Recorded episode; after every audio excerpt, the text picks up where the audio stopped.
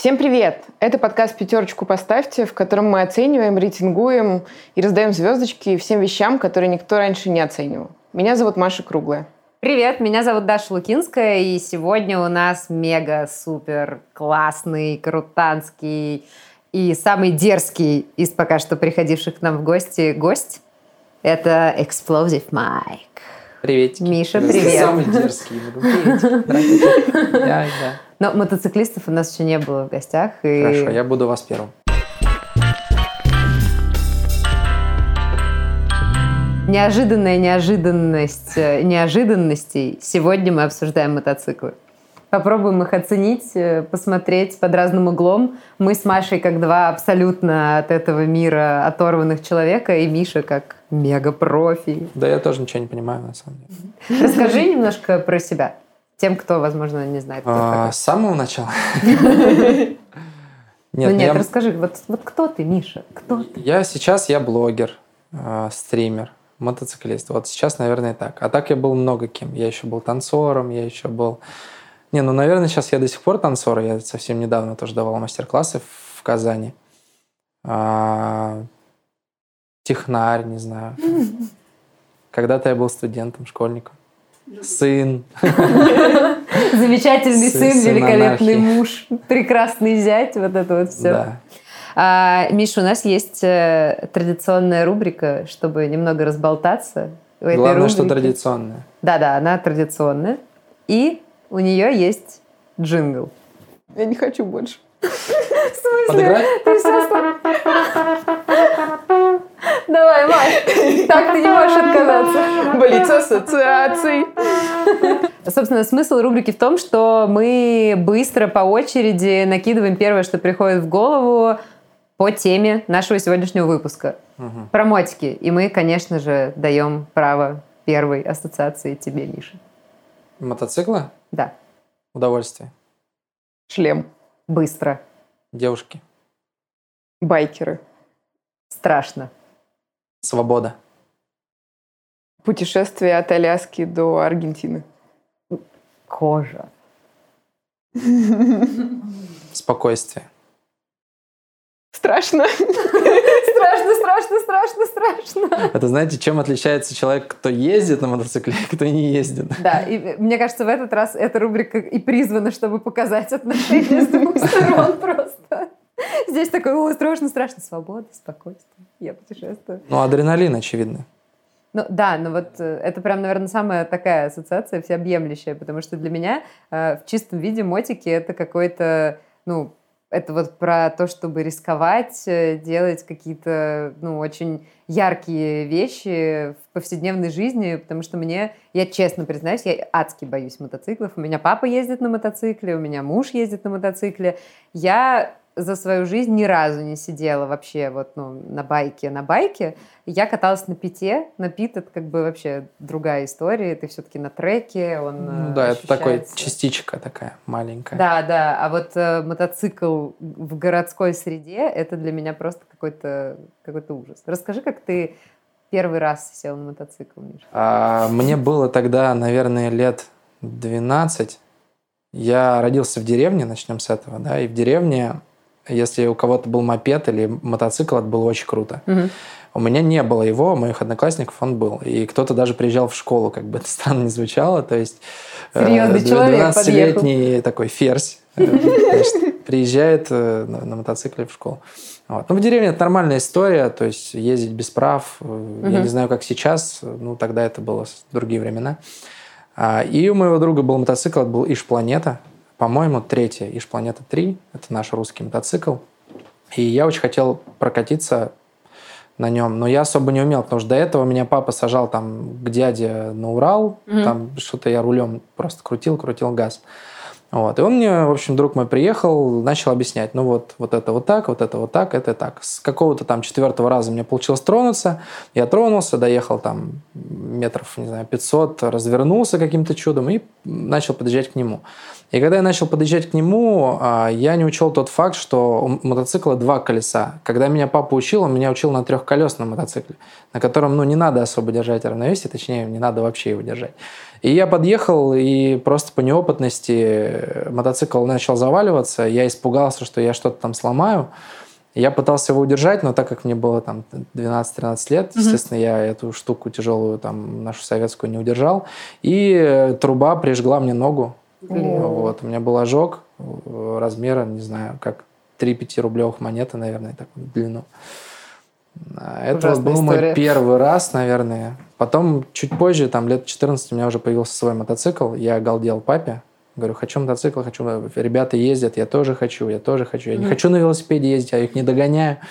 Вот. И э, у его друга в гараже стоял какой-то старый мотоцикл. Он сказал, окей, я договорился там за какую-то денежку, по-моему, он его выкупил. Мотоцикл не рабочий был. И он сказал, забирай, починишь. И мы с другом э, толкали его, наверное, километра два. Толкали его, и потом я ходил... Э, на самом деле с мотоциклом все было хорошо, нужно было там какие-то мелочи доделать, зажигание mm. поднастроить там. То есть, в принципе, ничего не нужно было покупать, аккумулятор только надо было. У меня, благо, сосед был физик, такой умный дядька, он преподавал э, в школе. Mm-hmm. Вот. Он мне помог с аккумулятором, у него была зарядка, он тоже, оказывается, увлекался мотоциклами, mm-hmm. в гараже тоже стоял старый Иш, и э, он помог мне вот это все сделать, и я катался успешно с ребятами. Катался, правда, недолго, потом мотоцикл сломался, и я еще зарабатывал на запчасти себе. Разгружал э, эти машины, которые привозили в магазин, э, продуктовые деревенские продукты, коробки разгружал, в общем, помогал. Блин, Мишаня, ты прогрыз свой путь к мотоциклу, к мото мотоблогингу. Да, не, начало было очень интересное, правда. Это было круто, но это немножко отдельная жизнь, потому что то, что было в деревне, потом был перерыв, угу. а новая мотожизнь уже у меня началась в Москве.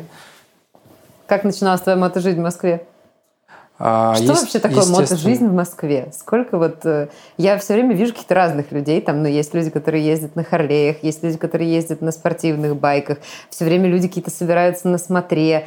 Ну, типа, как вообще происходит это все? Как определить себя к какой-то группе? И, ну, какие они вообще реально есть? Это сложная структура. Там тоже есть свои касты, как ты отметил, да. То есть есть разные классные мотоциклов. Угу. Если ассоциировать это на машины, что, наверное, вам чуть-чуть попонятнее да, будет, намного. то есть там ребята, которые любят off-road, да, 4 на 4, помесить грязь. Угу. Есть ребята, которые любят трек, там кольцо, э, спортивные машины какие-то. Есть ребята, которые любят просто дорогие машины, там постоять в центре возле дорогого ресторана, там, Это знаю, познакомиться ребята. с девчонками, да. А есть ребята, которые любят там тот же off-road, не знаю, но какие-то более дикие истории, там, не знаю, на жигах mm-hmm. бить друг друга там. Здесь та же самая история, есть много разных классов. А, самые обобщенные это, наверное, все-таки просто городская какая-то езда. Mm-hmm. И тут тоже можно на разных мотоциклах по поездить. Но а, как себя определить, это очень сложно. Сначала ты думаешь, как? Спортбайк круто, он красивый, спортивный, быстрый, ты на нем такой крутой, девчонкам нравится. И все начинают обычно с этого. Хотеть спортбайк, сесть на спортбайк. Но потом, когда ты начинаешь проживать эту жизнь, начинаешь пробовать другие классы, ты понимаешь, что в каждом классе есть свой прикол. Угу. И если ты любишь мотоциклы, то идеально пробовать все. Опять же, зачастую это все недешево, насколько что позволяет но ты никогда не выберешь, что тебе больше подходит, пока не попробуешь. Угу. И это сложно, правда, понять и сложно объяснить. Потому что я раньше не любил какие-то вот эти круизеры, Харлеи, да. Угу. Потом, когда ты э, прокатишься на подобном мотоцикле где-нибудь в Италии по пустым красивым дорогам, не спеша, другой кайф. Тебе уже не хочется напрягаться там на спортбайке. Угу. Не та езда. С другой стороны, когда тебе хочется драйва, хочется динамично покататься в городе там с друзьями, ты не словишь кайфа на Харлее на том же, да, или на круизере.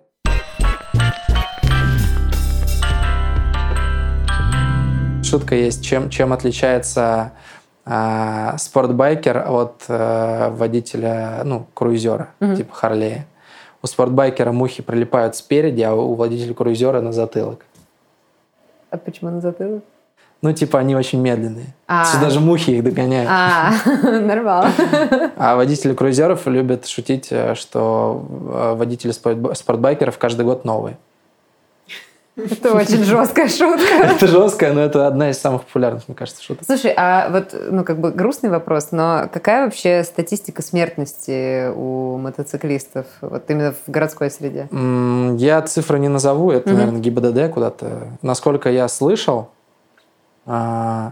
процент смертности высокий, но если брать по количеству людей, то это небольшой процент от всех, там, кто уходит из этой жизни. Но тут, тут как бы вообще нет спора, что это очень опасный транспорт с той, с той точки зрения, что цена ошибки выше. Угу. То есть на машине, если ты врезался, даже если ничего не произошло, тебя занесло просто на машине, ты никуда не врезался, ничего не происходит. Угу. На мотоцикле, если тебя занесло, то ты можешь упасть, удариться шеей, там, сломать ее и все, и не встать уже. Да, я еще слышала, что с мотоциклистами есть такая история, что очень быстро у людей появляется иллюзия, что они понимают, как на нем ездить. Ну, то есть, как бы, если особенно есть возможность сразу купить байк, и покупают байк мощный, ты, типа, там, сдал на права, ты уже понимаешь, что куда надо нажать, там, как, условно, держать равновесие, и много людей, которые, там, поездив пару месяцев, им кажется, что они уже трюкачи-трюкачи, и это, ну, ложное ощущение понимания мотоцикла. Такое есть, и это больше, наверное, выражено в нашей стране. Угу. Это, мне кажется, проблема культуры. У нас... А как, вот какие есть э, ну, способы, чтобы ускорить свое ощущение от мотоцикла? Ну, там, не знаю, может быть, имеет смысл сразу попробовать поездить на супер разных, или есть какие-то, может, площадки, где разное покрытие, и ты можешь сразу на них на всех с тренером поездить, и он тебе пояснит. Ну, короче, понимаешь, да, о чем я спрашиваю? Смотри, есть два способа в любом деле когда ты чему-то учишься. Можно набить свои шишки, угу. а можно уже найти какую-то теоретическую информацию, которая даст тебе понимание. В мотоцикле очень важно понимание, потому что, как я уже сказал, цена ошибки велика. Мотоцикл – это транспорт с двумя колесами. Там нужно держать равновесие. Там нужно понимать, что пятно контакта Сейчас что? немного физики. Но это сосед мой физик, он на меня повлиял. А, в общем, смотрите, Ты когда вы, вы едете на машине, у вас каждое колесо касается асфальта. Угу. Пятно а, контакта – это площадь соприкосновения колеса угу. с асфальтом. На мотоцикле эта площадь гораздо меньше. Соответственно, из физики мы знаем, чем меньше площадь, тем меньше сила. Угу. Сила трения, да, которая будет нас удерживать. Чтобы комфортнее себя чувствовать на мотоцикле и безопаснее ездить и избегать многих случаев – нужно понимать физику. Хотя бы на уровне, вот, чтобы тебе объяснили, как это работает на мотоцикле. Mm-hmm. Как делать можно, как нельзя, какие могут быть последствия, если ты сделаешь вот так, mm-hmm. или какие могут быть последствия, если ты не сделаешь вот так. Mm-hmm. И это очень важно, потому что если ты это в теории даже не, не тебе никто не расскажет, я вот начал говорить по поводу культуры, у нас проблема с культурой. Сейчас эта проблема решается, потому что в Европе, где-то в Америке, там культура гораздо более развита, там есть всякие школы, гоночные серии, там гоночные школы. Люди выкатываются на трек просто а, те, которые даже ездят в офис mm-hmm. на работу на мотоцикле, они понимают, что это им нужно просто, чтобы понимать, как работает физика угу. в нашем мире, с мотоциклом конкретно. У нас люди неправильно это воспринимают. Они думают, что трек – это спорт. Угу. Зачем мне надо это? Или там трек – это только спортбайк. У меня там другой мотоцикл, мне не надо. Или еще там мотокросс. Да зачем мне там лезть в эту грязь, если я просто в пиджачке там угу. езжу на работу? А вот вопрос. Если ты не знаешь ничего, никогда не пробовал, стоит ли идти, ну, типа, в классическую автошколу, или нужно сразу находить какого-то своего ну, тренера, условно говоря, который лучше в этом разбирается, и потом уже для галочки идти в автошколу и получать права? Смотрите, как это работает. А, в общем, чтобы у нас получить права на мотоцикл, нужно сдать площадку. Угу. Это набор элементов. Сейчас чуть-чуть это все а, усложнили. Набор элементов стал посложнее, поинтереснее, но некоторые, на самом деле, элементы спорные. Это когда тебе нужно закатить э, назад мотоцикл в гараж. Ну, кто заезжает. Ну, ну, это Нет, смешно. но в целом это же нужно. Да? Ну, наверное, да. И проблема в том, что те элементы, которые тебе нужно выучить и научиться, чтобы сдать экзамен, они ну, практически ничего общего не имеют с теми навыками, которые тебе нужны в городе. Mm-hmm. Нет, они, конечно, что-то дают, да, понимание, там, как работают органы управления и так далее, но в должной мере нет. Поэтому, когда ты идешь просто в мотошколу, ну или автошколу, в которой mm-hmm. есть подразделение мото, и э, берешь себе курс обучения на категорию А, то тебя просто учат сдать экзамен, Мгм. чтобы ты пришел, сделал эти элементы. А, этого недостаточно. Если у тебя нету друзей мотоциклистов или какого-то, не знаю, там того же подавана, или ты не смотришь никаких блогеров, не смотришь никакие документальные фильмы про это, то, скорее всего, ну, будет тяжело. Может обойтись все, но шанс того, что ты сделаешь что-то не так, Повысишь статистику По- да, смертности. можешь, да, как бы печально это ни звучало. Ну, то есть твоя рекомендация все-таки после автошколы и там каких-то знаний, как получить права, обязательно обратиться куда-то, где тебе объяснят, как на самом деле пользоваться мотоциклом в Конечно, городе. это будет лучше. Еще один способ, если уж не хочется учиться, проходить вот это вот сначала я учусь на категории А, а потом мне нужно слушать какого-то дядьку или какого-то пацана 20-летнего, а мне 40 лет, зачем мне его слушать? Я вот уже купил себе за 2 миллиона мотоцикл, я король дорог, все, я поехал, категория есть. А, Можно просто выбрать какой-то ну, можно это назвать спортом. Есть виды спорта различные, которые прокачивают именно навык. Мгм. Там ты набьешь шишки, но сделаешь это безопасно. Мгм. То есть ты на своем личном опыте все это пройдешь, проживешь. Например, мотокросс, попробуешь. я правильно понимаю? Ну, из самого доступного есть э, мото Джимхана. Делается все очень просто. У нас ребята как в Москве делают? Они просто приносят конусы. Есть уже какие-то ассоциации, а, выставляют конусы, соответственно, полосу препятствия. И неважно, вот плюс Джимхана, то, что неважно, какой у тебя мотоцикл, а, Голда, это большой такой совсем огромный вот с Это музыкой. колонка, С- да. Да, да. Там, не знаю, Харлей, э, какой-то супермото, легкий мотоцикл, дорожный. То есть неважно, какой у тебя мотоцикл, ты можешь приехать и пооттачивать навыки. А, Плюс в том, что скорость там небольшая, это полоса препятствий, там именно завязано все на управлении. И те навыки, которые там получаешь, они тебе больше всего, наверное, помогают в езде по городу, по трафику, Мгм. потому что в пробках там, да, скорость небольшая, тебе нужно обруливать зеркала, чтобы никого, не дай бог, не задеть.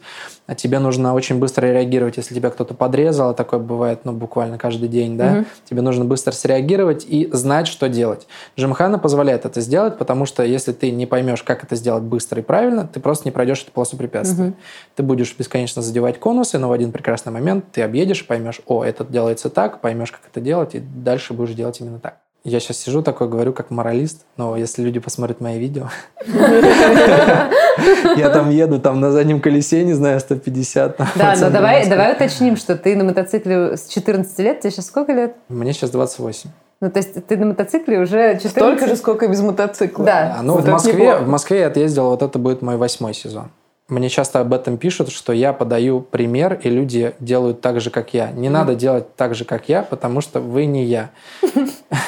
У меня была своя жизнь, да, мото-жизнь. Я прожил свой опыт, я пробовал разные вещи, я катался, ездил на треке, там в гонках участвовал, я а, ездил в путешествия там и так далее и тому подобное. Вы можете прожить другую свою а, мото-жизнь и делайте так, как вы считаете правильным и нужным. То есть не нужно ни на кого равняться, точнее, равняться-то можно на кого-то, но повторять, подражать лучше не надо. Вот это вот все треки выполнены профессионалами. Ну, Не пытайтесь повторить дома. Вроде того. Или все трюки выполнены так, что пострадал только я, не пострадаете вы.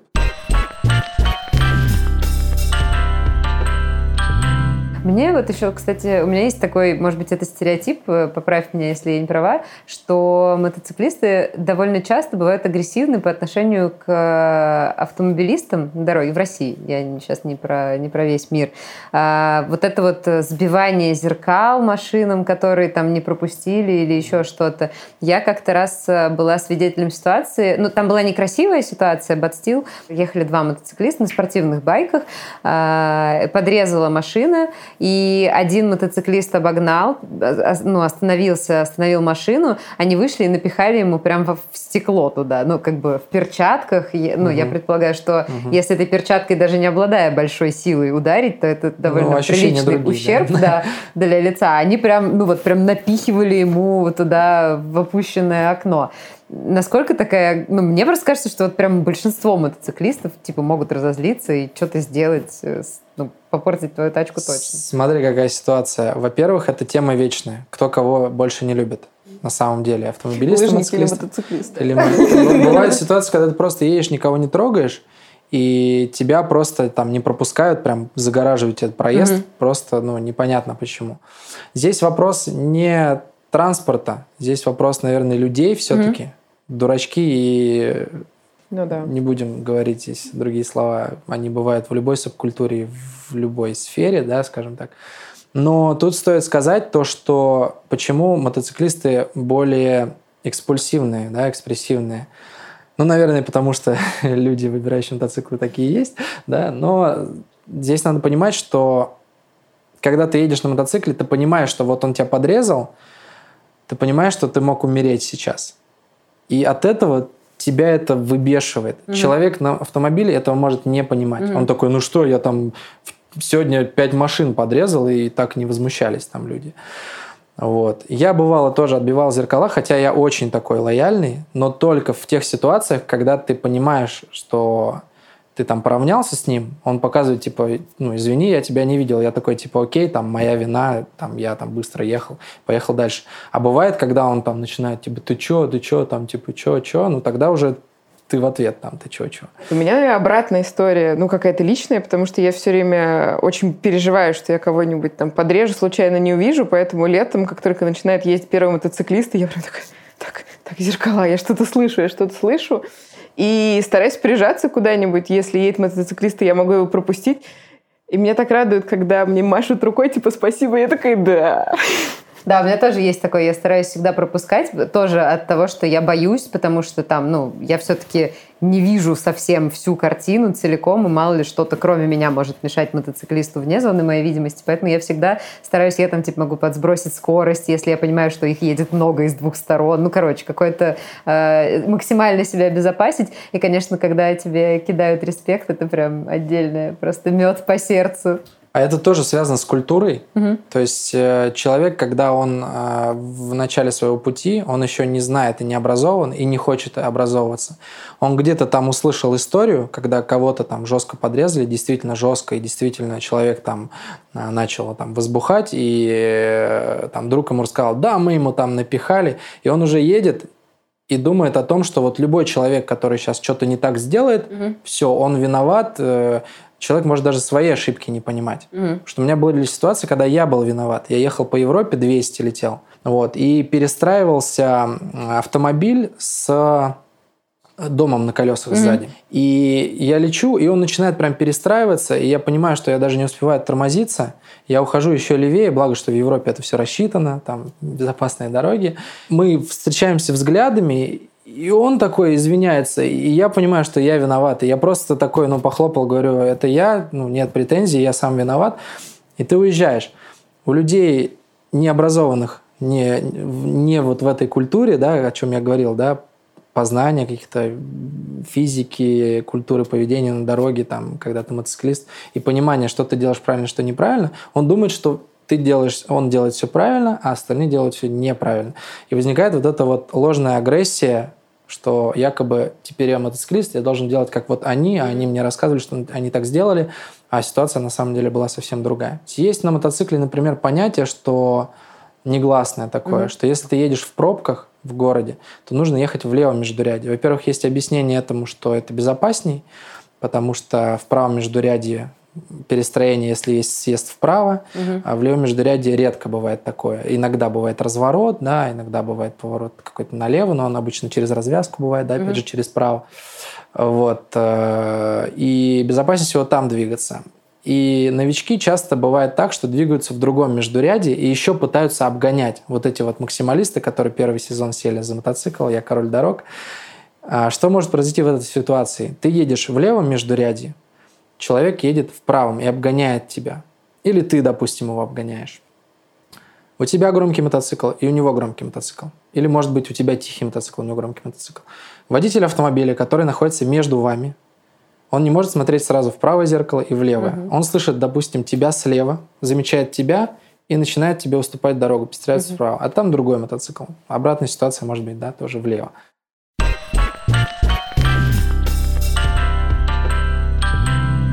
Так, минутка Дудя. Миша, так. сколько минимально нужно денег для того, чтобы начать ездить на мотоцикле? Очень интересный вопрос. Сразу скажу, мотоцикл в нашей стране – это роскошь, это недешево. Далеко не каждый может позволить, а тот, кто очень хочет позволить, но у него нету прям возможностей, то ему приходится не сладко, скажу я так.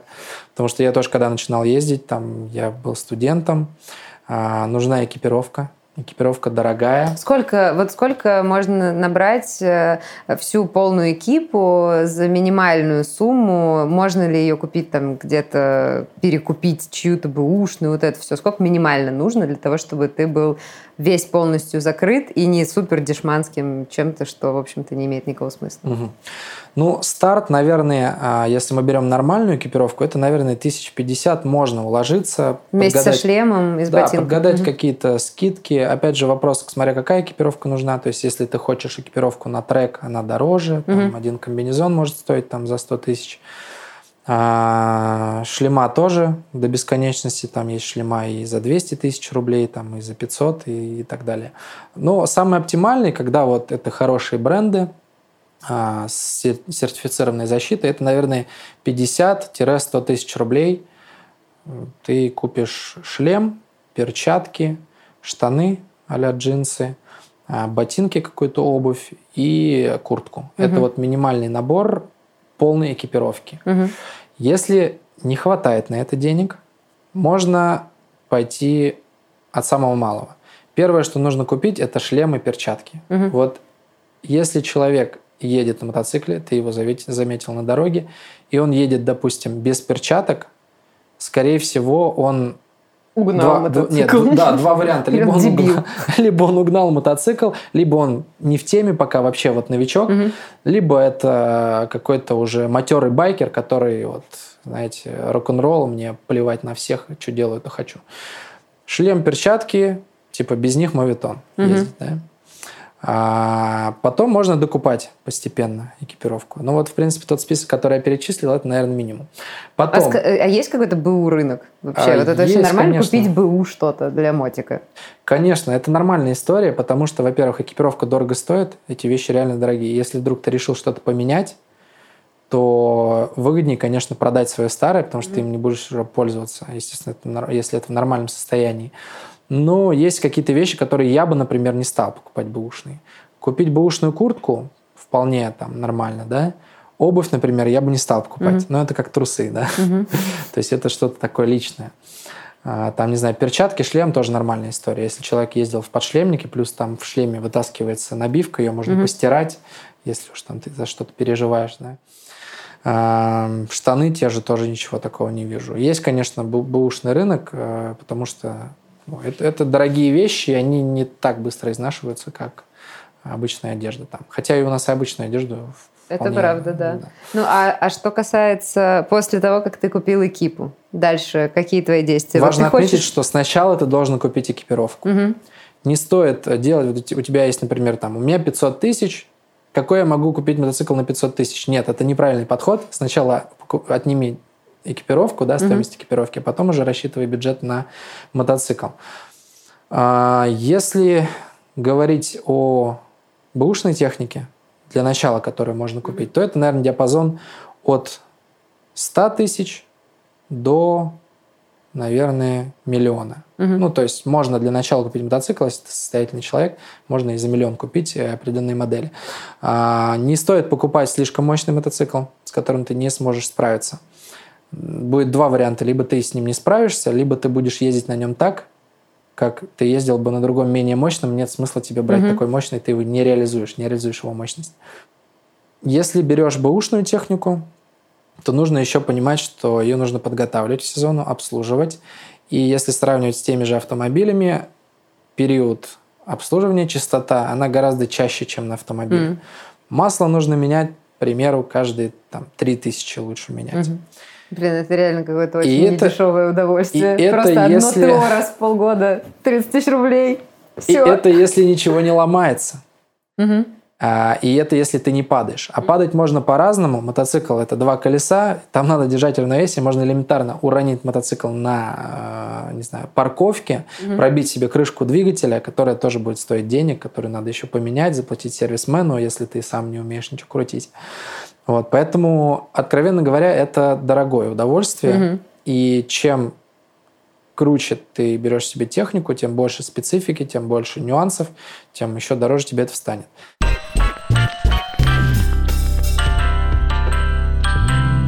Э, я хочу сказать, что мы сейчас ребят, наверное, запугали. Они такие, о, господи, мне нужно полжизни копить, чтобы купить себе мотоцикл. Нет, это, конечно, все не обязательно. Спорт – это круто, но я просто всем этим хотел сказать, что если вы хотите мотоцикл, не, дум... не нужно думать, что вот ты его купил, потратился один раз и все. Угу. С появлением мотоцикла, как с появлением девушки, затраты вырастают, и все. Порог затрат и вырастает и остается одинаково. там, наверху, понимаете? И дети такие общем- еще, hold my пиво. Затраты у него. В общем, будьте готовы к тому, что нужно будет э, сделать отдельную статью затрат, да, и примерно каждый месяц дополнительные деньги у вас будут уходить на ваш на вашего железного коня. Но дарит, дарит он эмоций много, и это все окупается сполна. Давайте про плюсы поговорим. Мне кажется, что всеобъемлющий и очевидный для всех и мотоциклистов, и не мотоциклистов плюс – это вот это комьюнити, что ты можешь обратиться, то, о чем ты говорил, что тебе приятно, что ты здороваешься. В общем, это очень крутая история, которая прям ну, отдельно всегда манит людей, если у тебя есть возможность э, за счет этого получить новые какие-то знакомства и новые темы для разговора. Второй очевидный плюс, мне кажется, это мобильность. Да, да, мобильность, это, это офигенно. особенно актуально в больших городах. Мгм. Сел, доехал без пробок. Да, ну плюс еще с парковкой гораздо меньше проблем. Да, парковка Ну, Мне тоже. кажется, Это тоже вместе, мобильность, конечно, да, да. это все про мобильность. Эстетика. Мне кажется, что это отдельный вообще Успех у плюс. девушек. Парни на мотоциклах привлекают Да. девчонок. Объединим это тоже в один. Эстетика и... Мне кажется, успех в целом у, как сказать, у того, у кого ты хочешь быть успешен, потому что, мне кажется, девушки на байках это тоже довольно ход. Да, да. И вообще, в принципе, человек, если у него есть мотоцикл, то как-то он вызывает какой-то дополнительный ну, трепет какой-то, что у него есть вот это... Что еще? Мне кажется, что все-таки вот эти эмоции, о которых ты говорил, это безусловный огромный плюс, потому что если ты научился их получать, так как об этом ты рассказываешь, что это и романтика там а, больших мотоциклов, когда ты хочешь наслаждаться видом, и спортивных мотоциклов. Короче, все по ситуации, ты действительно это понял. А, У тебя каждый раз ты какой-то в каком-то флоу находишься. Это правда. Это Это, те очень эмоции, круто. которые нельзя получить, мне кажется, где-то в другом месте. Они все равно какие-то свои, особенные. Мгм. То есть это сочетание адреналина и спокойствия какого-то. Я когда сажусь на мотоцикл, я успокаиваюсь. При этом я чувствую, что я получаю какой-то адреналин, но я спокоен при этом. Мгм. Ну вот, кайф, ни с, чем, ни с чем не сравнимый кайф. Что еще из плюсов? Мне знаешь, что еще пришло в голову? Что вот если ты начинаешь, ну, если увлекаешься мотоциклами, вот этот вот э, путь развития бесконечен. То, что ты рассказывал, можно и такие гонки попробовать, и так, и сяк, и разные мотоциклы. То есть это тема, в которой можно бесконечно прокачиваться. И это Да. довольно круто. Да, то есть это такое хобби на всю жизнь. Еще, знаете, что очень э, для меня лично вот большой плюс, и ты об этом рассказала, есть такие ребята, антистатика, мои большие друзья, а, то, что очень много людей с инвалидностью, около инвалидностью могут э, себе позволить заниматься этим, ну вот как это назвать, хобби, да, иметь такое хобби мотоцикл, потому что, опять же, это комьюнити, оно развивается в этом направлении, дает такую возможность, и они поддерживают друг друга, и это очень круто, что они не ограничивают себя каким-то каким вот этими физическими способностями. Но это опять связано с комьюнити, то есть э, есть же мотоклубы, мы, кстати, об этом не Мгм. поговорили, но первая, да, наверное, ассоциация, может быть, должна была возникнуть в начале разговора у нас, что мотоцикл – это мотоклубы. Ну, вы сказали там, кто-то сказал байкеры, да, это больше история именно про комьюнити, и когда маленькие вот эти вот, да, мотоклубы, и когда появляются такие маленькие мотоклубы, у любого этого мотоклуба должна быть деятельность. Мгм. Понятное дело, что когда это зарождалось, эта деятельность была преступной и так далее. Сейчас времена другие, и у нас страна другая, да, и, и большинство этих мотоклубов, они делают какую-то добрую общественную деятельность. А, Они а, осуществляют какие-то влияют как-то на какие-то законопроекты, да, чтобы дорожное движение было безопаснее. Мгм. Они организовывают поездки в детские дома, там какие-то благотворительные вещи организовывают. В общем, когда есть э, вот это вот деление на какие-то ну, ну, я не знаю, как это правильно даже назвать, да. угу. какие-то, да, наверное, сообщества, то рождается какая-то деятельность этих сообществ. И, как я уже сказал, времена другие, поэтому это не криминал, как было раньше, однопроцентники. А сейчас это больше какая-то такая добрая деятельность. Ну вот, круто. Я предлагаю перейти к минусам. Ну, наверное, самый основной, то, о чем ты много говорил, и вообще в целом это довольно очевидно, это Транспорт, очень опасная повышенная штука. опасность, да. конечно. Очень опасная штука, которая требует большого внимания, в первую очередь, к начальному этапу занятия. И это... правильного подхода. Да, правильного подхода. Второй минус как мне кажется, это дорого. Даже недорогое да. хобби, да. То есть все-таки мотоцикл, особенно в нашей стране, это все-таки хобби. Угу. У нас не круглый год солнце, угу. за исключением каких-то регионов определенных, да. А, и у нас это еще более выражено, что это дорого, да, потому что тебе нужно потратиться, чтобы не весь год даже ездить. Угу. Там 4 месяца в году, 5 месяцев максимум ты можешь вот в нашей полосе, да, где-то в Москве, в Питере, в крупных ближайших городах и поселках там ты можешь ездить на мотоцикле, при этом потратив крупную сумму денег. Можно считать это хобби или каким-то жизненным увлечением, хотя для меня это, например, это вообще вот, ну, жизнь, принцип uh-huh. жизни, да. Я и мотоциклы все уже не оторвать. Там татуировки, все что угодно. Есть гораздо более дешевые хобби, которыми можно заниматься, поэтому минус, конечно, дорого. Да. И многие этого не понимают, кстати. Да, мне кажется, что очень важно в сегодняшнем выпуске это то, что ты так много внимания уделил тому, что подход к этому хобби должен быть очень осознанным. Это самое что, важное. Да, что, потому что действительно мы бы могли, наверное, найти какие-то микроминусы дополнительные, если бы ты все это так не пояснил. Но на самом деле все о чем мы сегодня говорили, это, пожалуйста, не занимайтесь мотоциклом в случае, если вы не готовы вкладываться в это эмоционально, физически и своим временем, потому что иначе это просто будет небезопасно для вас и для окружающих, и ни к чему хорошему не приведет. Так что, друзья, товарищи, если вы в глубине души даже хотите попробовать поездить на мотоцикле, попробуйте.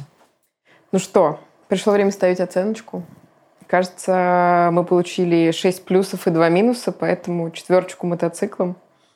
Но Мне кажется, твердую, люди... классную, да. такую вот крутую. Это правда. От себя скажу, что несмотря на какие-то минусы, кстати, можно еще к минусу отнести... Не вали, нормально все. Смотрите, а, комфорт, да, то есть на мотоцикле уровень комфорта, он, это важно сказать людям, угу. просто чтобы они понимали, что мотоцикл это не история про комфорт, угу. это история про эмоции. Ты должен готов глотать пыль, там приезжать мокрым домой иногда, грязным. И... Но все плюсы, которые мы в том числе назвали сейчас, они перекрывают все эти минусы. И ты не обращаешь на них внимания, ты уже их воспринимаешь как должное. Думаю, что это ну, 4 дождь минус. пошел, завтра экипировку чистить еще час. Сейчас э, говнищем закидают сейчас от машин, пока доеду там. В общем, погладить. 4 с минусом у нас получается да. мотоциклом. С Мишиного э, плеча даже минус прилетел последний. Миш, спасибо тебе огромное, что ты к нам сегодня пришел. Получился очень крутой выпуск, честно, прям э, какой-то я считаю, это наш вклад в социальное, как это, социальную рекламу для людей, которые хотят ездить на мотоцикле или недавно начали ездить на мотоцикле, или уверены в том, что они классно ездят на мотоцикле, но на самом деле нет. И еще не понимают, что считать сезон нужно по километрам, а не по годам. А, было очень круто, правда, куча интересной информации. Поэтому единственное, о чем я тебя еще попрошу в конце, это так как ты профессиональный ютубер, попрощайся, пожалуйста, вот в эту камеру, так, как ты бы сделал это на своем канале на ютубе. Окей, okay, хорошо. Всем спасибо за просмотр, ставьте лайк, обязательно подписывайтесь на канал. А с вами был Взрывной Майк. Всем лютой катки и фирменная Хейо. Пока-пока. Ничего больше не скажешь. Всем пока-пока. Пока. -пока. пока.